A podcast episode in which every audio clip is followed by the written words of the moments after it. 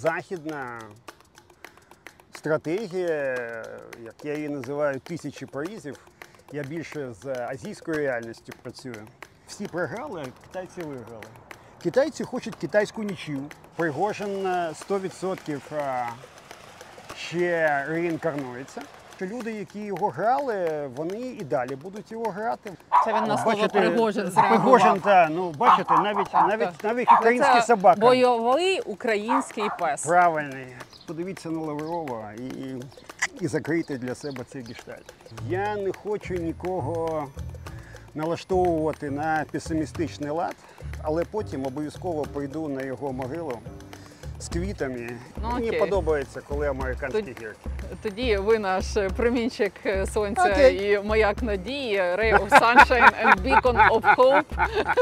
Тролінг прямо зранку.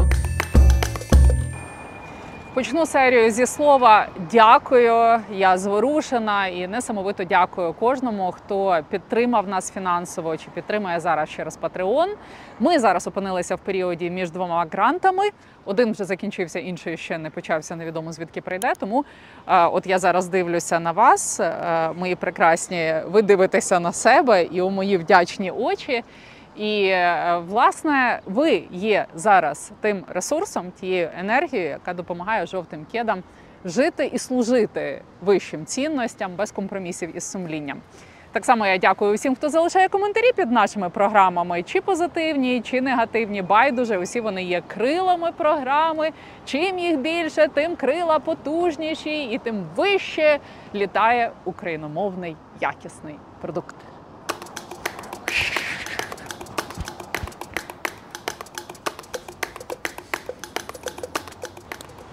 А я чорневого дощу не боюся. Я А я теж що не це боюся. насправді А я львів'янка. настрій. Я львів'янка, мені взагалі львівські душі до душі.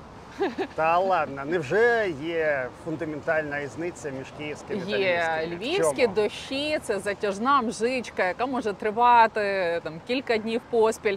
В Києві 5 хвилин, і ось бачимо, чудова погода. Але за 20 хвилин знову.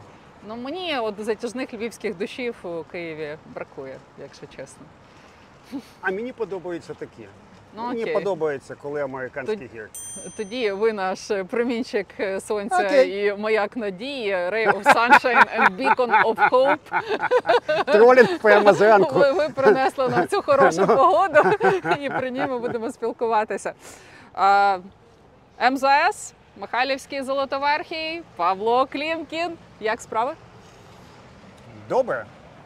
Головне це настрій. Якщо є бойовий настрій, я вважаю, що це добре. Коли у нас є настрій, ми, ми йдемо вперед і непереможні.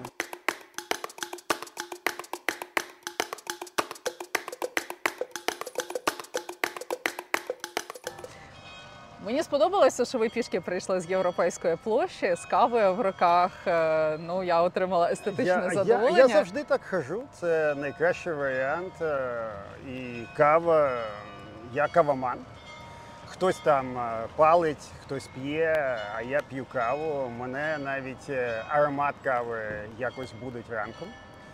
Я завжди п'ю мінімум дві кави зранку. Це ну, в 14-15 пив там 15-20, але Ох. ті часи пішли. Ні, це Жорстко. забагато. Ви, ви себе виснажуєте. За певний час кофеїн е, починає заміняти ваш особистий внутрішній енергетичний драйв.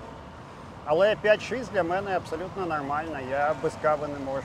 Я насолоджуюсь кавою, і кава для мене. Кава для мене це насправді шанс е, з кимось поговорити, шанс е, прокинутись, е, шанс зрозуміти себе людиною, яка входить в новий день. Кава для мене дуже важлива. Я не можу пити зовсім погану каву. Тобто я насправді невибагливий до багато чого, але от кава має бути нормальна, справді. По тому, як людина п'є каву, можна багато зробити висновків. Кавова психологія. Е, Кавова психологія зараз вам допомагає себе в житті реалізовувати. Чим ви займаєтесь?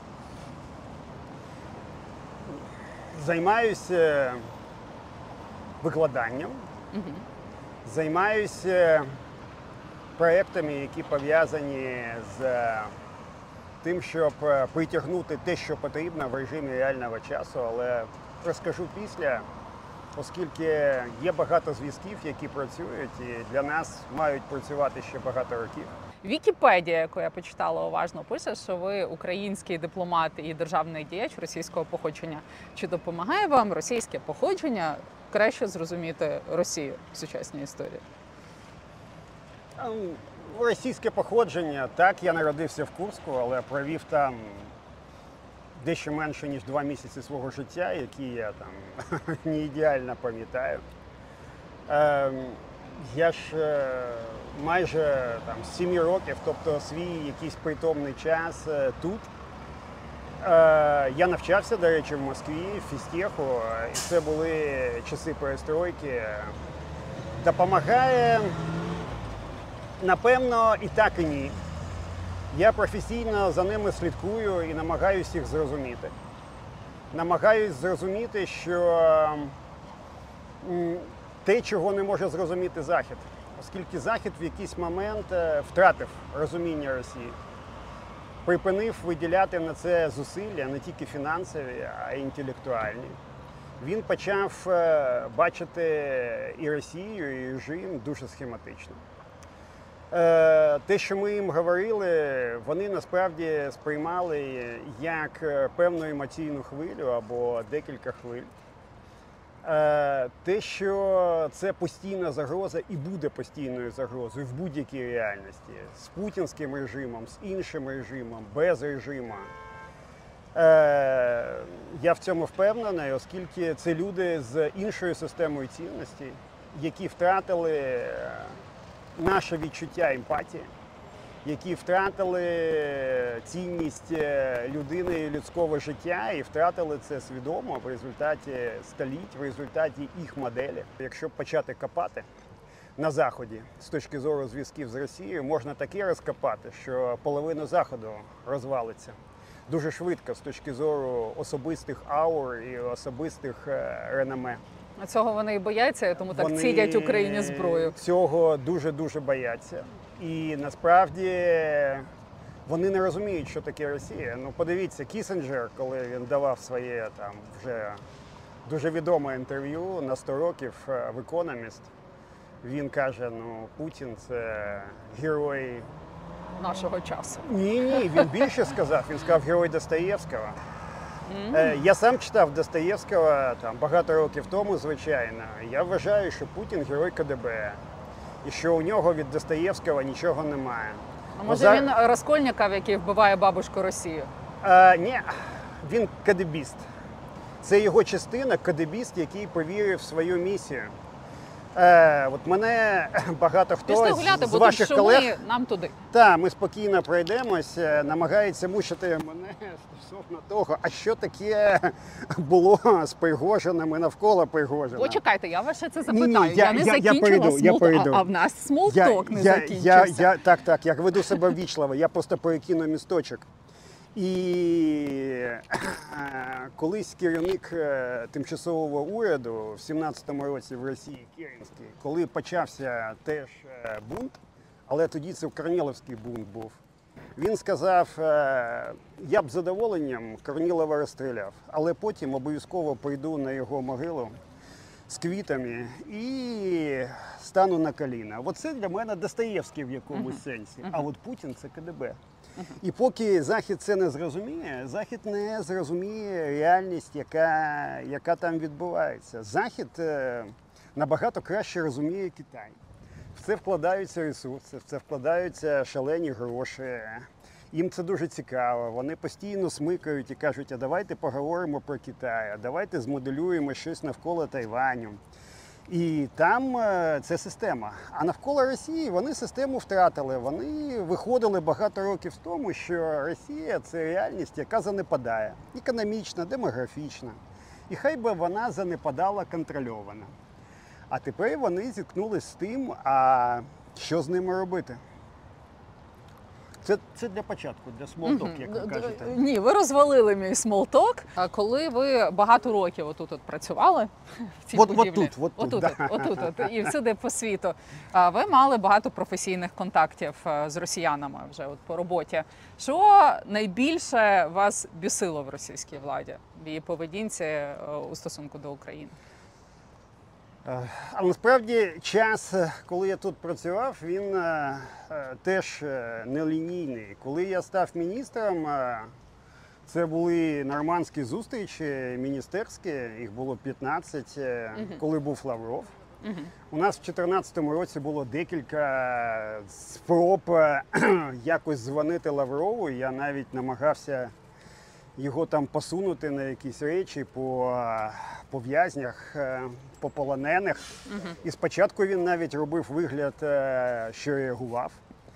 Е, Але потім він втратив будь-який вплив на, на події, просто повністю Мгм. на, на 100%.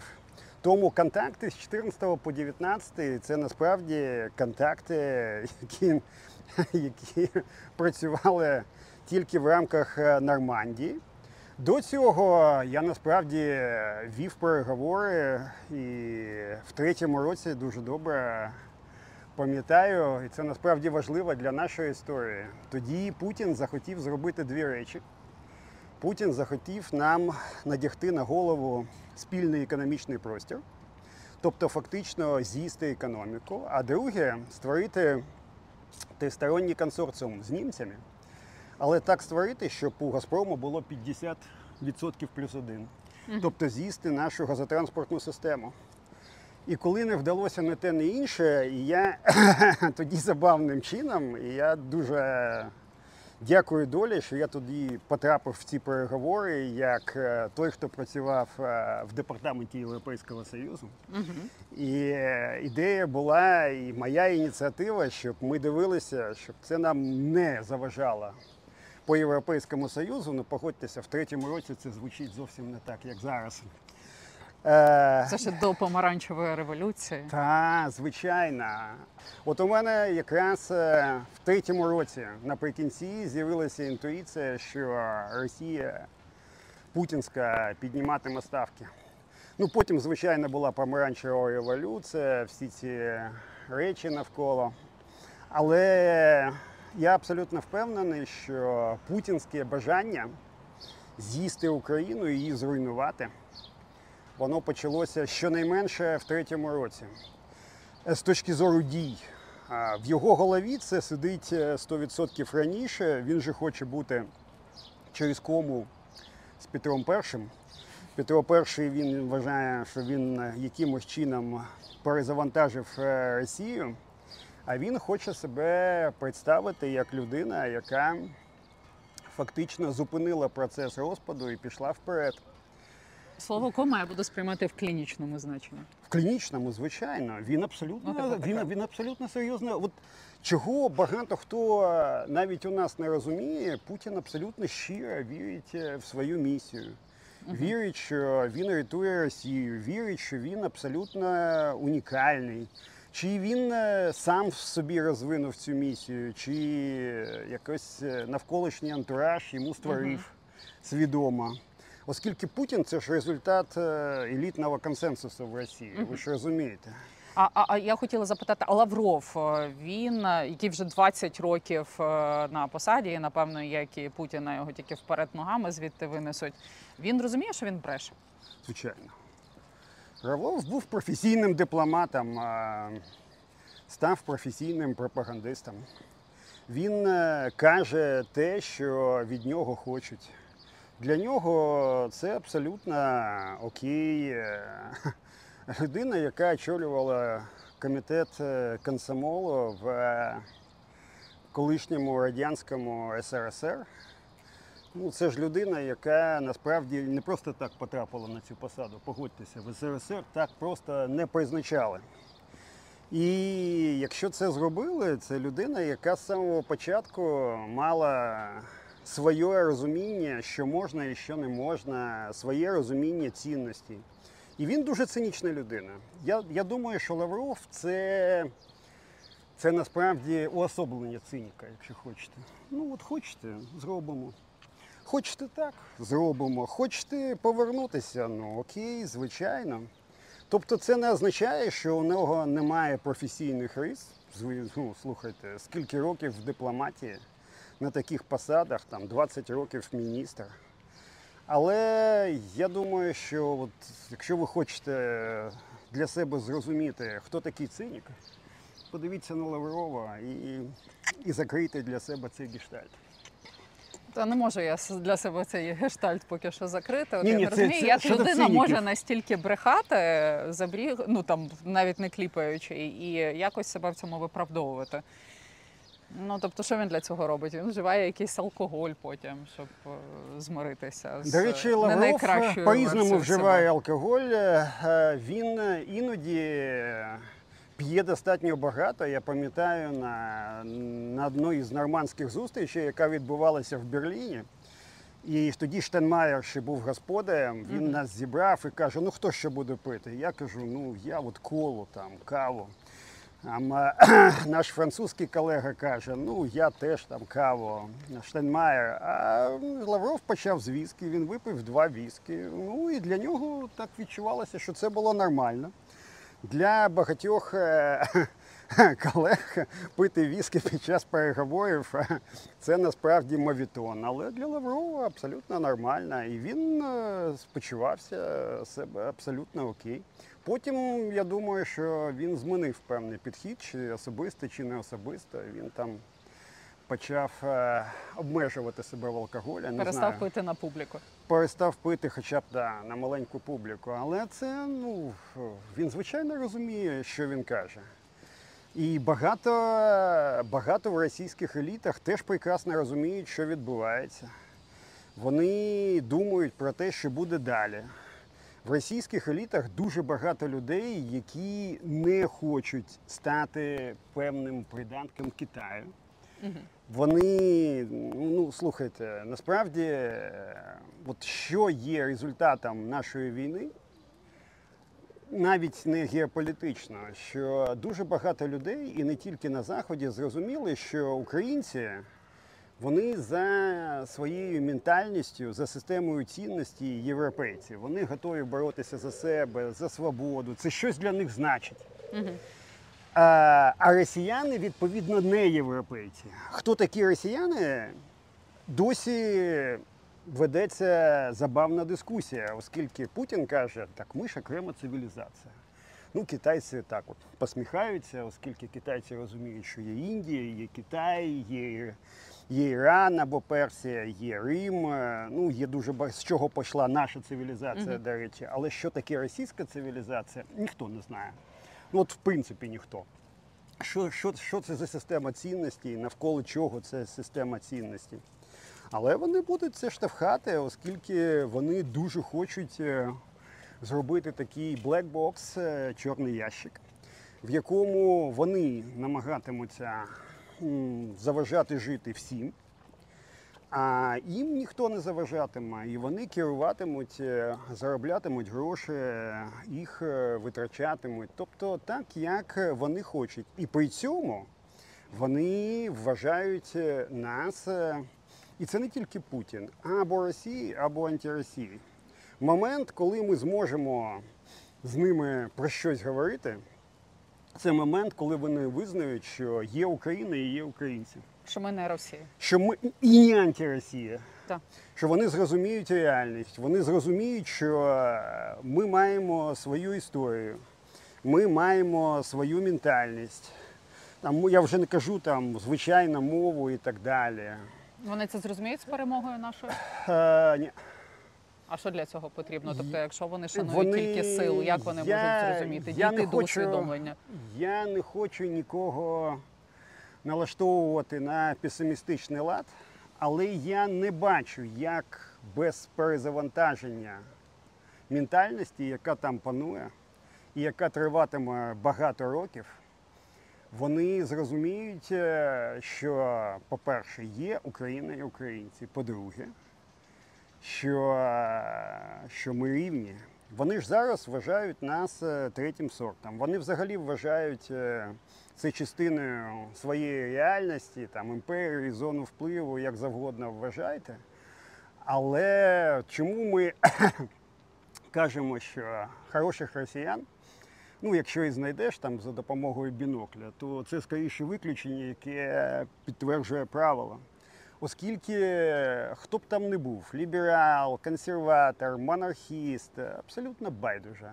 Вони все одно не вважають нас рівними себе. І третє питання дуже просте. Вони не вважають, що в нас є право розпоряджатися нашою долею, свої, тим, що ми хочемо робити е, в майбутньому. Ну добре, якщо не наша перемога, то що їх перезавантажить? Це ж не флешка, яку ти можеш витягнути і нову запхати. Їх е, перезавантажить е, або декілька фундаментальних е, подій в самій Росії, або західна стратегія, як я її називаю, тисячі порізів. Вона звучить по-китайськи. Я ж тут не хочу Китай тут мішати з Заходом. Але Смерть від тисячі порізів. Ну, була а, але форма страти. логіка-то в чому? Захід е, хоче контрольованого перезавантаження Росії. Захід прекрасно розуміє, що ментально Росію перезавантажити за день, за місяць, за рік не можна і не вдасться. Захід е, думає про те, а що робити з цією Росією після поразки. Вони хочуть контрольованої поразки і розуміють, що ця поразка може бути тільки комплексною, що у неї має бути військова сторона, економічна, психологічна. От ордер Путіну це насправді не стільки юридична історія, скільки психологія станом на сьогодні. Чорний лебідь вже прилетів на віконечко Кремля у вигляді цього пригожинського недопутчу. Ні, поки що ні. Україна є для Росії чорним лебедем? Може бути. Звичайно. Ми є. Я, я б, звичайно, хотів е, думати, що ми білий. Але такі, які е, може, може їх зруйнувати. Бо чорний лебідь за Насімом Талебом це рідкісна непрогнозована подія, яка змінює хід е, історії. Але я не знаю, чому чорний. Чорні бувають австралійські, бувають інші, а ми ж насправді самі, самі по собі, ми українські. Тому будемо вважати, що мені більше подобаються чомусь білі. Ну, це щось таке емоційне. Але ми точно е, лебедь. Я думаю, що оцей Пригожинський пуч і багато що іншого це ще не справжній чорний лебедь. Я думаю, що їх поступово розірве від внутрішніх е, суперечок і боротьби за ресурси, боротьби за владу, боротьби за гроші. І ми почали говорити про логіку заходу, і не тільки заходу, до речі, ну те, що я знаю там. Я більше з азійською реальністю працюю, з тим, щоб вони зрозуміли, чому наша війна важлива для них. Ми почали з того, чим я займаюся. Я в останні місяці дуже багато займаюся саме контактами з Азією. Я вважаю, що китайські, індійські, індонезійські, японські, інші контакти і розуміння того, що відбувається, і розуміння, що їм потрібно в якийсь момент теж стати гравцями, воно насправді важливо і воно йде дуже-дуже важко, але йде. Е, Ну, Африка це інша реальність. Африка, поки ми не зможемо щось запропонувати Африці, це, це буде складна історія, і це насправді не про нову модель безпеки. А ви сказали, що Росія може піти шляхом африканізації, напевно, маючи на увазі Судан, країну вічних громадянських воєн і військових А переворотів, вже пішла. де люди голосують е, навіть не по буквочках, а по картинках, тому що не письменні. А яким чином вона вже пішла шляхом африканізації? Оскільки російська політика це політика кланів, так як вона працює в Африці або в багатьох країнах Латинської Америки. Е, Російська політика це фейк, це віртуальна реальність, оскільки все вирішується десь навколо адміністрації президента, а потім технологічно на це надягається якась картинка. Все, що відбувається, це результат е, понятійних е, домовленостей всередині еліти. І як і в африканських країнах е, виникають е, путчі, виникають е, сплески е, в російських збройних силах. Е, е, Збройні сили і, е, і спецслужби, вони ж е, всі заробляють на чорних схемах. І, звичайно, на корупції, але також на чорних схемах. Тобто це класика, але просто в іншому масштабі і з ядерною зброєю. Е, Один з ключових е, розрахунків Заходу і те, чому Захід хоче тримати все, що відбувається навколо нашої війни, контрольованим, це саме ядерна зброя і можливість е, підняття ставок або Путіним, або кимось іншим. От коли почався цей Пригожинський путч, Угу. я не думаю, що він тільки Пригожинський, але умовно назвемо його Пригожинським, оскільки він е, головна, головна діюча особа, головний сценаристи актор. хто? А сценаристи, я думаю, що це частина тих російських еліт, які хочуть посунути статус-кво. Я думаю, що вони дуже довго готувалися. Ну, яким чином можна прорахувати всі тактичні моменти, яким чином можна сотні серйозних вантажівок взяти заздалегідь, е, намалювати собі картинки, як діяти, що діяти, що говорити. Е, Те, що там була справжня емоція за цим 100%, але Пригожина до цього готували. Пригожина дуже свідомо розкручували, і це не тільки його робота. І це 100% не робота тільки невеличкої там, чи навіть великої групи політтехнологів у Вагнері. Я думаю, що вся ця реальність готувалася дуже довго. І люди, які були сценаристами, вони прекрасно розуміли наслідки. Вони прекрасно розуміли, що в результаті цього Путін е, здаватиметься послабленим і дуже сильно послабленим. Вони таким чином е, давали сигнал, що є інша група всередині еліти, з якою теж потрібно говорити, і з якою в якийсь момент е, можна і потрібно домовлятися. Вони таким чином е, перевірили, який фан-клуб вони мають і в російському суспільстві, і в російській еліті, і в російських збройних сил. І який фан-клуб вони мають? Вони мають його. Е, От так звана російська опозиція на закритих е, зустрічах постійно розповідає нашим західним друзям. Ну ви так акуратно, ну не піднімайте ставки, там по зброї подумайте. Чому? Ну от зараз умовно у Пригожина там 10-15%. Всі опитування в Росії вони зі стелі, але ну, якусь оцінку можна зробити. А от якщо ви будете продовжувати, в якийсь момент буде 30. А якщо 30, то звичайно вони в якийсь момент е, візьмуть владу, оскільки вони активні, вони можуть воювати.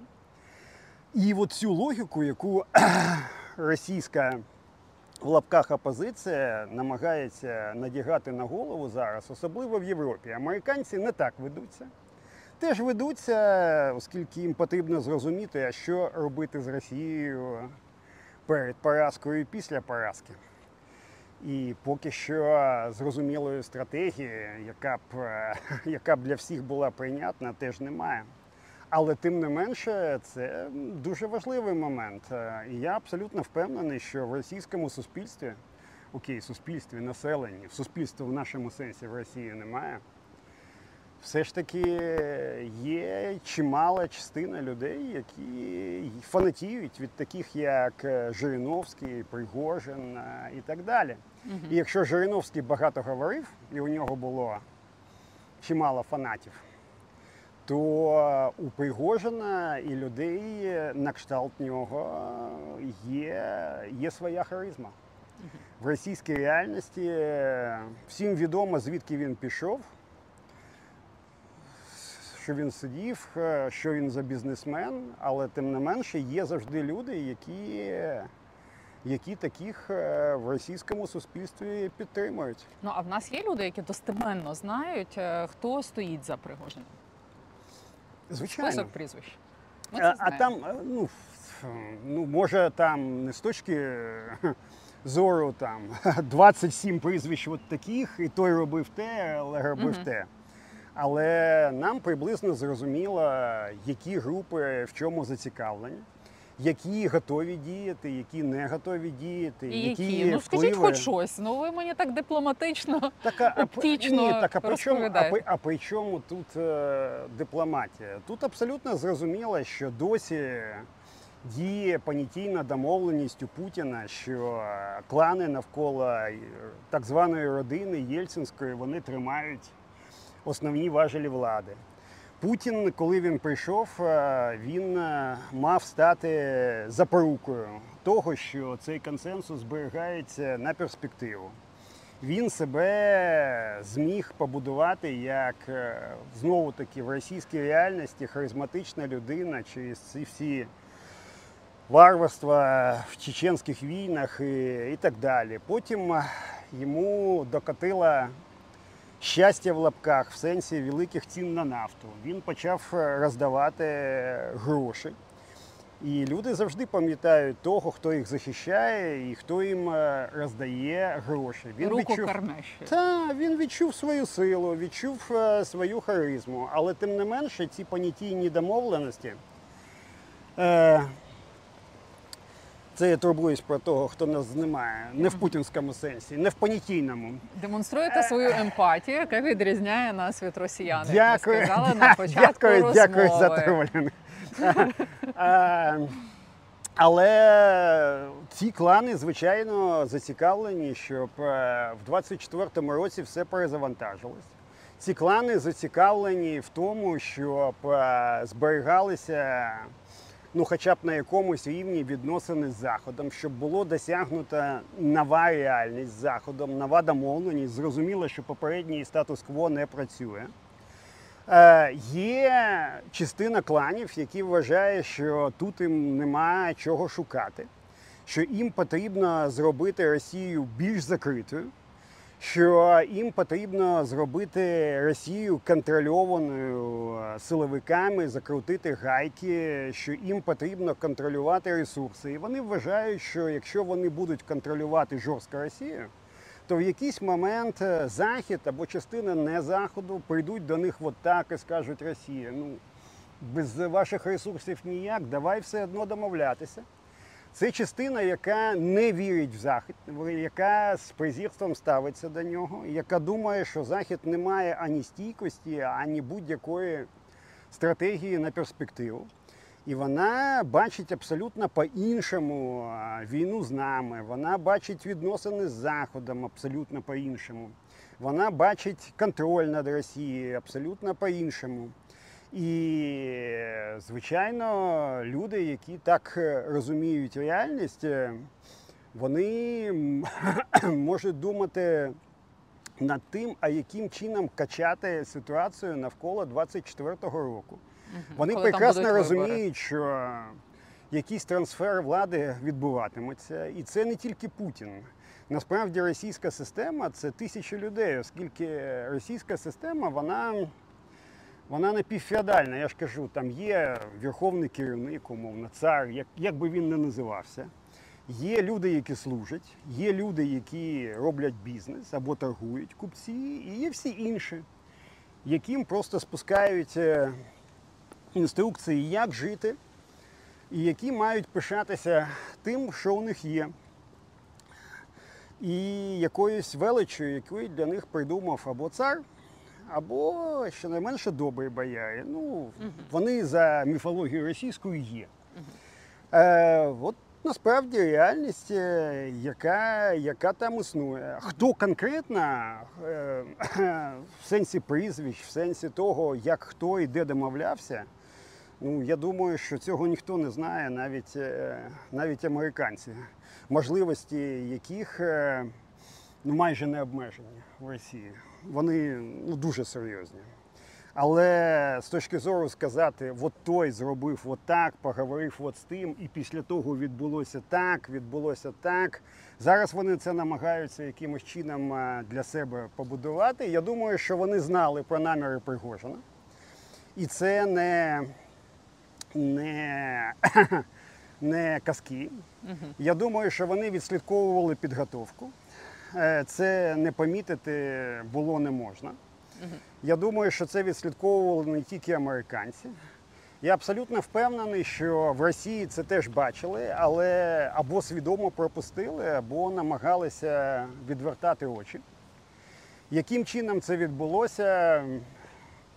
Це розбір, розбір польотів ще буде багато-багато тижнів, але я абсолютно впевнений, що скетч того, що відбулося, він іде набагато глибше, ніж там декілька генералів е, в Збройних силах і, ФСБ. І Пригожин це людина, яка себе позиціонує.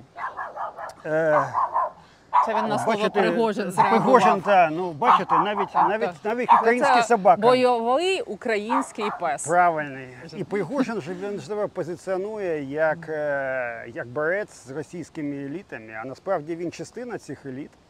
Насправді у нього точно є море компромату там майже на всіх, як і ну, в російській еліті у всіх на всіх є море компромату. Інакше твоя безпека не гарантована. А то, що він зараз чик-чирікнувся в домік, як я кажу, в Білорусі. А, ну його це тимчасово вивело з цієї великої гри, чи навпаки? От він Ні. вичікує ще якогось. Я, наприклад, Моменту. не виключаю, що Лукашенко свідомо зіграв, підняв свої ставки і таким чином е, убезпечив себе. Е, ну, тактична ядерна зброя тепер Вагнер, щоб його е, не чіпали. Я думаю, що Пригожин е, 100% е, ще реінкарнується. Ну, ліквідують його, не ліквідують, але знову таки його ліквідація призведе до того, що ми отримуємо або не ми, хтось інший, багато що цікавого про Росію і російські еліти. Я думаю, що понятійні домовленості поки що працюють в сьогоднішній, е, в сьогоднішній Росії. Тому я думаю, що це не останній крок Пригожина або людей е, навколо нього. Його справа залишиться жити. Я ні, я думаю, що люди, які його грали, вони і далі будуть його грати. Вони не вкладаються заради того, щоб е, вистрілити один раз. Я думаю, що буде ще багато цікавих, е, цікавих поворотів. Війна кланів. Пригожин, по- звичайно, Війна Пригожин кланів. може повертатися в Росію, може знову виходити. І питання ж не в тому, що ви розберете Вагнер на запчастинки, що зараз намагаються зробити в Росії. В якийсь момент зібрати його разом. Це вже можливо. І якщо він буде десь в Білорусі, то Лукашенка буде важить впливу і на Путіна. Тобто ми бачимо дуже суттєвий такий процес перезавантаження реальності навколо себе. І ця реальність, вона для нас, е, ваші колеги питають, ну, точно, от, все ж таки це позитивно для нас чи негативно? От скажіть, або Ко- так, Корисно або чи не корисно? корисно чи не питаємо. корисно.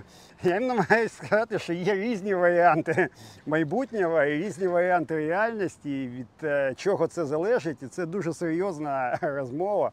Вони кажуть, так, так, так, ми Ми розуміємо. любимо конкретні Але, але, але все, все одно скажіть, от в одну сторону чи в іншу. І от моя, моя думка, моє сприйняття Росії, що вона не стане більш е, до нас е, якоюсь е, дотичною чи навіть толерантною в розумній перспективі. Ну, громадянська війна там буде всередині. Ми її очікували, очікували. Якось першого разу не склалося, перший блін комом. Це реально. Елітний конфлікт теж реально, і використання громадянського конфлікту елітами також реально. Але ми маємо розуміти, що, ну, наприклад, е, фрагментація Росії або розпад Росії він е, може призвести до ситуації, яка буде для нас е, більш небезпечною, ніж зараз. І в багатьох е, національних е, якихось е, областях там же ну хто прийде до влади в випадку фрагментації? Якісь місцеві кримінальні еліти. Що вони будуть робити і як забезпечувати свою безпеку? Ну, звичайно, вони захочуть там мати ядерну зброю чи щось інше, оскільки інакше їх дуже швидко притягнуть до відповідальності і до Ногтю. Да, Так. от як ви кажете, а вони не дурні, вони будуть намагатися відхопити щось. Е, Я думаю, що вони до цього готуються і готуються абсолютно свідомо. І зараз для заходу я не знаю там, як раніше готувалися наші друзі.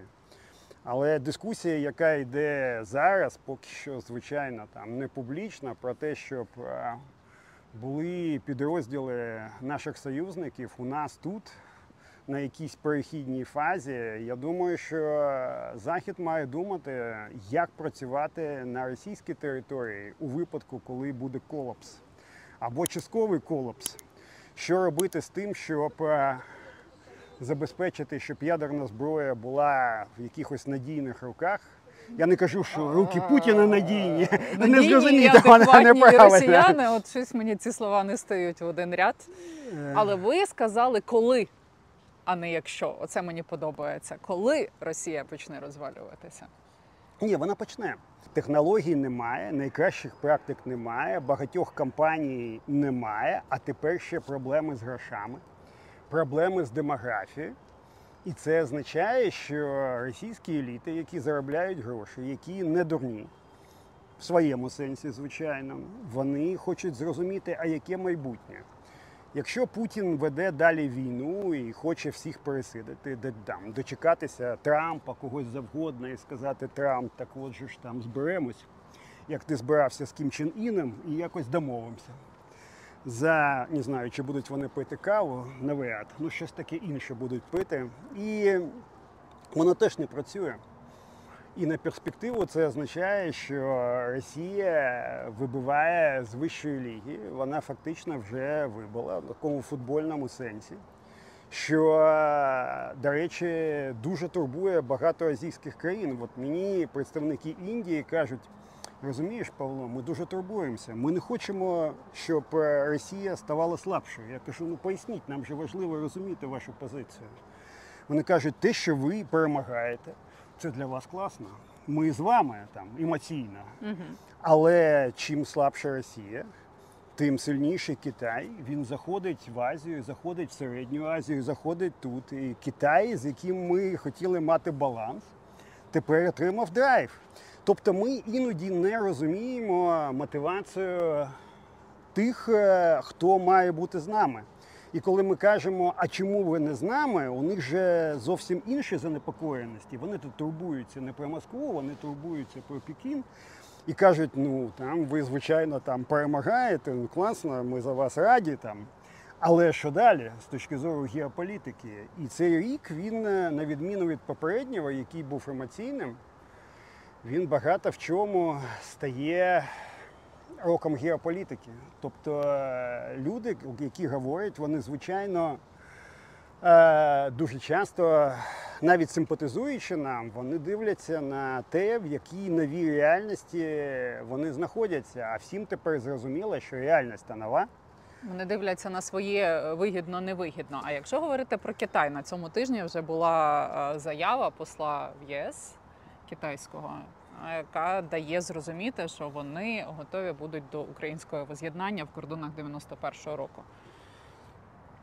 От іноді ми з китайцями, погодьтеся, ми, якщо чуємо, що ми хочемо чути, це нас надихає емоційно. А коли ми чуємо щось таке від е, китайського посла Франції, ми його там сваримо і сваримо разом з ним Китай.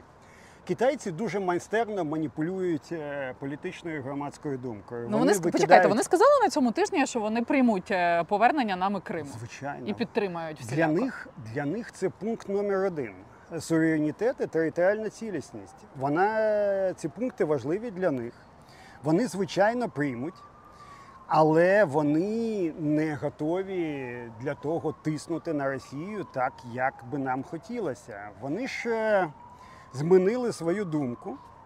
Багато е, хто в Пекіні дійсно вважав е, і зараз, до речі, вважає розширення НАТО як проблему для себе і як фундаментальний виклик для Росії. Після як почалася ця війна, вони зрозуміли, що і кажуть, до речі, дуже відверто, що ми розуміємо, що це реваншистська реальність, що досягати своїх цілей таким шляхом е, це означає атакувати інші країни. Але вони одночасно говорять про е, історичні причини. Вони кажуть, що є причини в історії, і потрібно на них подивитися, щоб досягти сталої ситуації. Тому китайська логіка територіальної цілісності і суверенності. е, Вона ж має бути не про заяви. Китайці з заявами у них все дуже добре. Китайці вони про те, щоб, е, як я це розумію, щоб досягти ситуації, коли всі програли, а китайці виграли. Китайці хочуть китайську нічю, китайці хочуть послаблену Росію і з неї витягувати більше, щоб Росія була від них е, залежною. Я вважаю, що Китай зацікавлений в послабленні Росії, але не зацікавлений сьогодні в її дестабілізації, не зацікавлений в колапсі, не зацікавлений в поразці, оскільки наша перемога означатиме перемогу і заходу. Це, але це Китаю точно не потрібно. Нам би, звичайно, контрольований розвал краще, щоб ми брали участь в цьому як частина заходу. Щоб ми це контролювали. Емоційно для нас е, дуже складно це прийняти, оскільки нам хочеться перемоги сьогодні, або в найгіршому випадку завтра. Ми емоційно дуже складно сприймаємо стратегію Заходу на тисячу Паризів, яка будується на тому, що все під контролем, що немає ескалації, яку не хоче Захід, що Росію тиснуть е, поступово і всіма можливими засобами. Але Захід, і це дуже важливо розуміти, він виходить з того, що Путін е, станом на сьогодні, і я по його промовах е, також е, в цьому впевнений, він абсолютно не змінив своїх цілей. Він і надалі хоче, щоб України не було. Він буде міняти тактику, але 100% не буде міняти стратегію. Він і частина щонайменше російських еліт вони не готові погодитись із заснуванням України в принципі, і тим більше з заснуванням України як частини Заходу.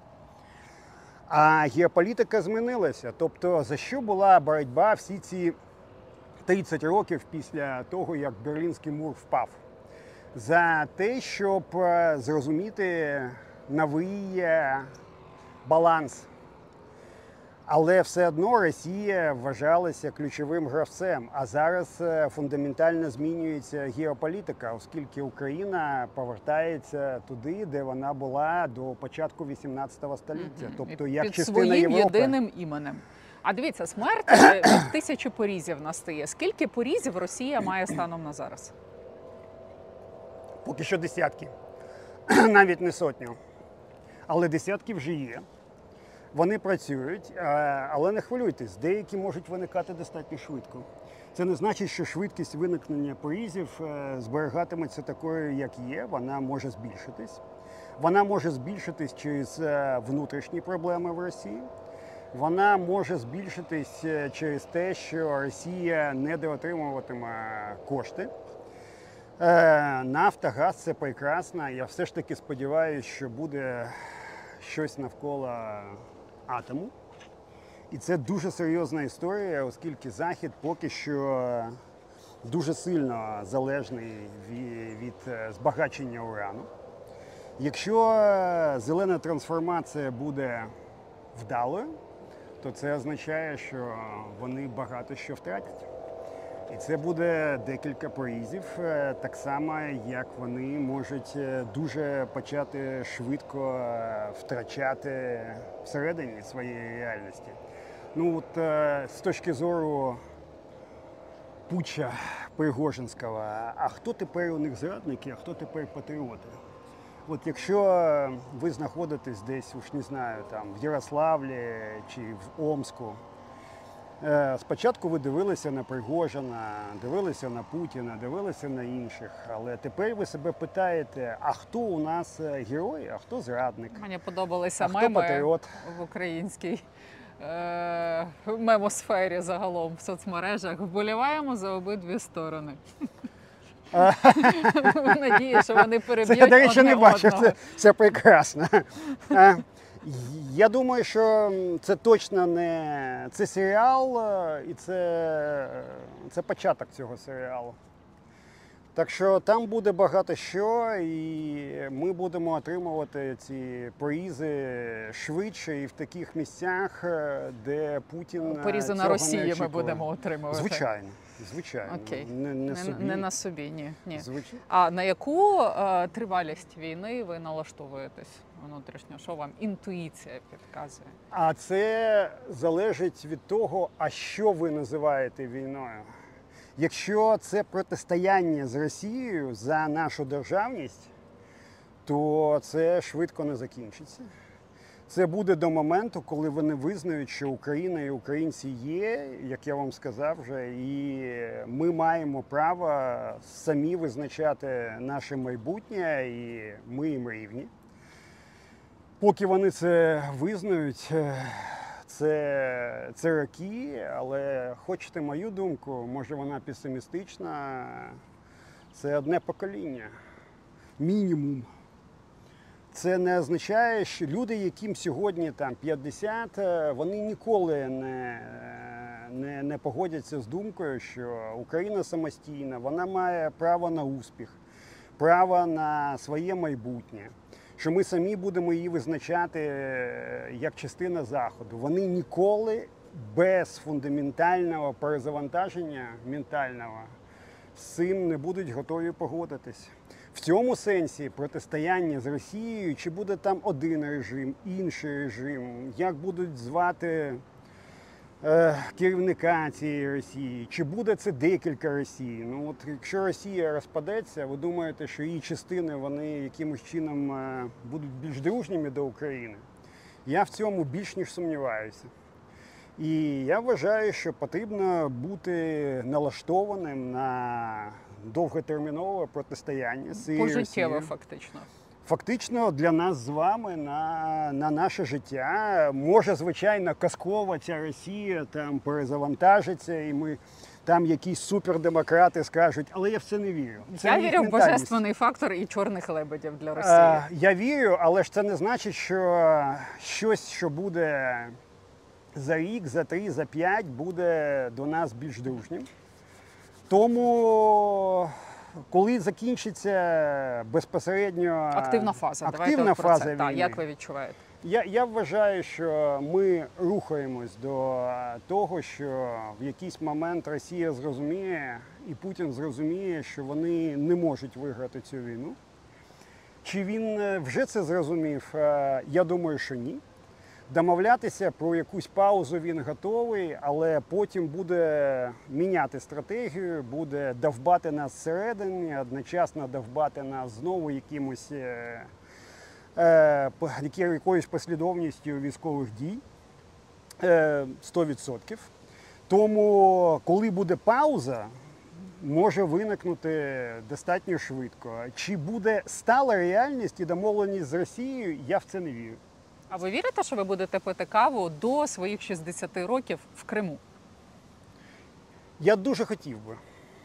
Я насправді навіть говорив з одним з своїх добрих приятелів, е, який е, ну, він є представник кримсько-татарської громади, у нього є маленьке кафе, було колись е, кава. Він каже: слухай, Павло, ну от колись я тебе пригощу такими чебуреками, і вони смакуватимуть не так, як в Києві. Я кажу, та от і в Києві вони непогані. Він каже, ні, ні, ні, от ти не розумієш. От ті, які я зроблю там, е, будуть іншими. Чи до 60 не знаю, але я абсолютно впевнений, що Крим е, російським е, не залишиться. Це фундаментальна проблема не тільки для нас, оскільки для нас це люди, території. Це фундаментальна проблема геополітична, коли Росія контролює Крим, контролює Чорне море. Це фундаментальна проблема для тих, хто там мешкає. Але звільнення Криму, і про це говорять багато наших друзів, воно ж е, відбуватиметься за алгоритмом, коли в, в цьому Криму є люди, які реально фанати Путіна і російського режиму. І, до речі, дехто з моїх друзів е, дуже турбується. Він каже: слухай, Павло, а коли ви будете звільняти Крим? Я кажу, і. Він каже, а якщо там буде спротив? Я кажу, ну, ну може бути, звичайно. Вони ж там е, десантували сотні тисяч людей з Ну, чи- континенту. чи- і є там ето. Росія, і Ну все, так, вони кажуть, а от якщо ми будемо бачити на екранах цей спротив, я кажу, не будемо долати. Ну скільки нам не звикати. Пане Павле, якщо говорити про ядерну загрозу, мені дуже подобається, що у, у вас освіта така не гуманітарна. Ви фізик, Та, математик, ви шарите. Якщо сказати такою Та, вуличною сленговою я займався, займався багато різними там змінами клімату, ядерною енергетичною безпекою. То ви взагалі спочатку були науковцями, працювали в інституті електрозварювання імені Да, Патона. до речі, дуже класні були півтора роки. Угу. Як ви оцінюєте ядерну загрозу? Як реально. Я вважаю, що ймовірність е, вона, вона обмежена, але абсолютно реальна. Я вважаю, що в якийсь момент е, хтось в Росії, чи Путін, чи хтось навколо Путіна, хто вирішить, що ситуація дійшла до глухого кута, може реально думати про застосування ядерної зброї.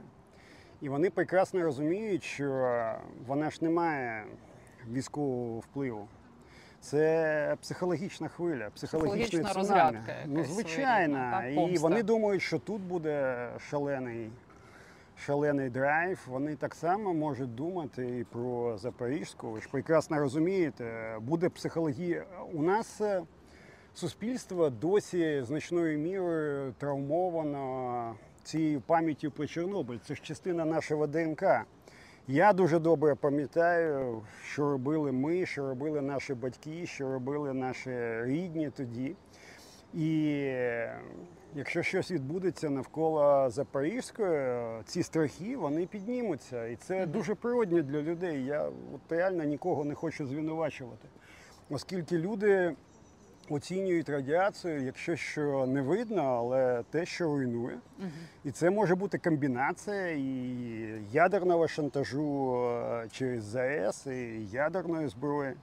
І я абсолютно не виключаю, що Росія може піднімати ставки, коли будуть удари по її території. І ж не просто так наші союзники кажуть, що в ударах по тому, що ми вважаємо територією Росії певною мірою обережно. А те, що стосується України, то Україна, то у вас є відповідно карт-бланш. Е, Це може бути колапс фронту. Це може бути щось навколо Криму, оскільки для Путіна щось, що буде відбуватися навколо Криму, це його існування фізичне, але Це також голка в яйці кощея. щось на кшталт. А що ви знаєте про ядерку як фізик, такого, чого не знаємо ми, гуманітарії? Ну, Йод, йод ви готові пити? Якщо я зараз почну вам е, надиктовувати меню, починаючи з йоду і закінчуючи каберне, я думаю, що ви це прочитаєте на будь-яких сайтах. Відкрийте інстаграм, пройдіться, і там, е, Ні, і там мені є останній повний пункт пакет. подобається. Я почну з каберне. Я А? думаю, що я думаю, що е, перше, це не те, що ми будемо брати всередину нас, та, пити, їсти і так далі. Головне це, це психологія тут. Головне не боятися. Тут Путін оголошує, що завтра ядерний вибух в Україні. Що би ви робили? Які би е, були ваші практичні дії? Я би позвонив мамі і сказав би, випадку ну, не виходити з квартири. Я би спробував е, зрозуміти, де будуть ядерні удари, і сказати це своїм рідним, але думаю, що про це потурбується наша влада. Тобто почну з людей, які навколо. І я думаю, що всі українці почнуть з того. Оскільки для українців є тільки декілька речей, де ми не готові на компроміси. Це свобода, родина, люди навколо, врешті-решт, друзі. Відколи ви відчуваєте, що ми на правильному боці історії?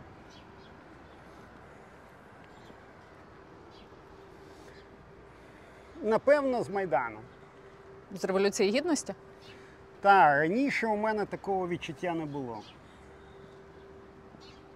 Я е, пам'ятаю дуже багато коливань заради коливань, намагання балансувати, іти найменшими кроками,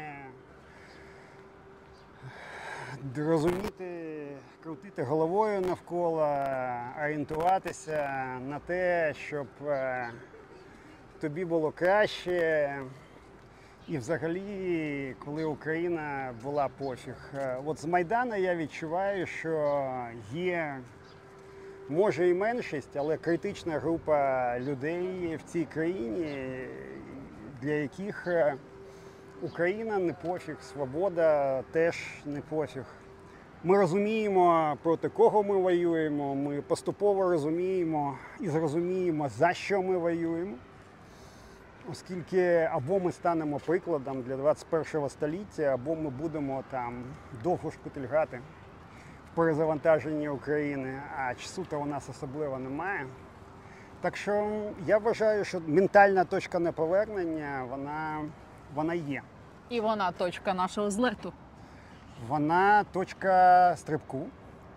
А за стрибком е, ми або летимо, або сідаємо, але тоді вже питання до нас. Так що так, я в злет. У нас є крила. У нас Я є крила. Я вірю в наші крила. Я вам дякую за спілкування. Дякую, пані Інна. Дякую, пане Дякую Павле. за те, що ви під дощем готові пройтися. Ви таким своєю і харизмою найкращим- відвернули дощ. Я вас Ні. чекала під дощем 10 хвилин. Це, це жіноча справа відвертати дощ. Чоловіки цього не роблять. Ви, ви так Це- оптично м'яко сказали жіноча справа. Мацька це справа.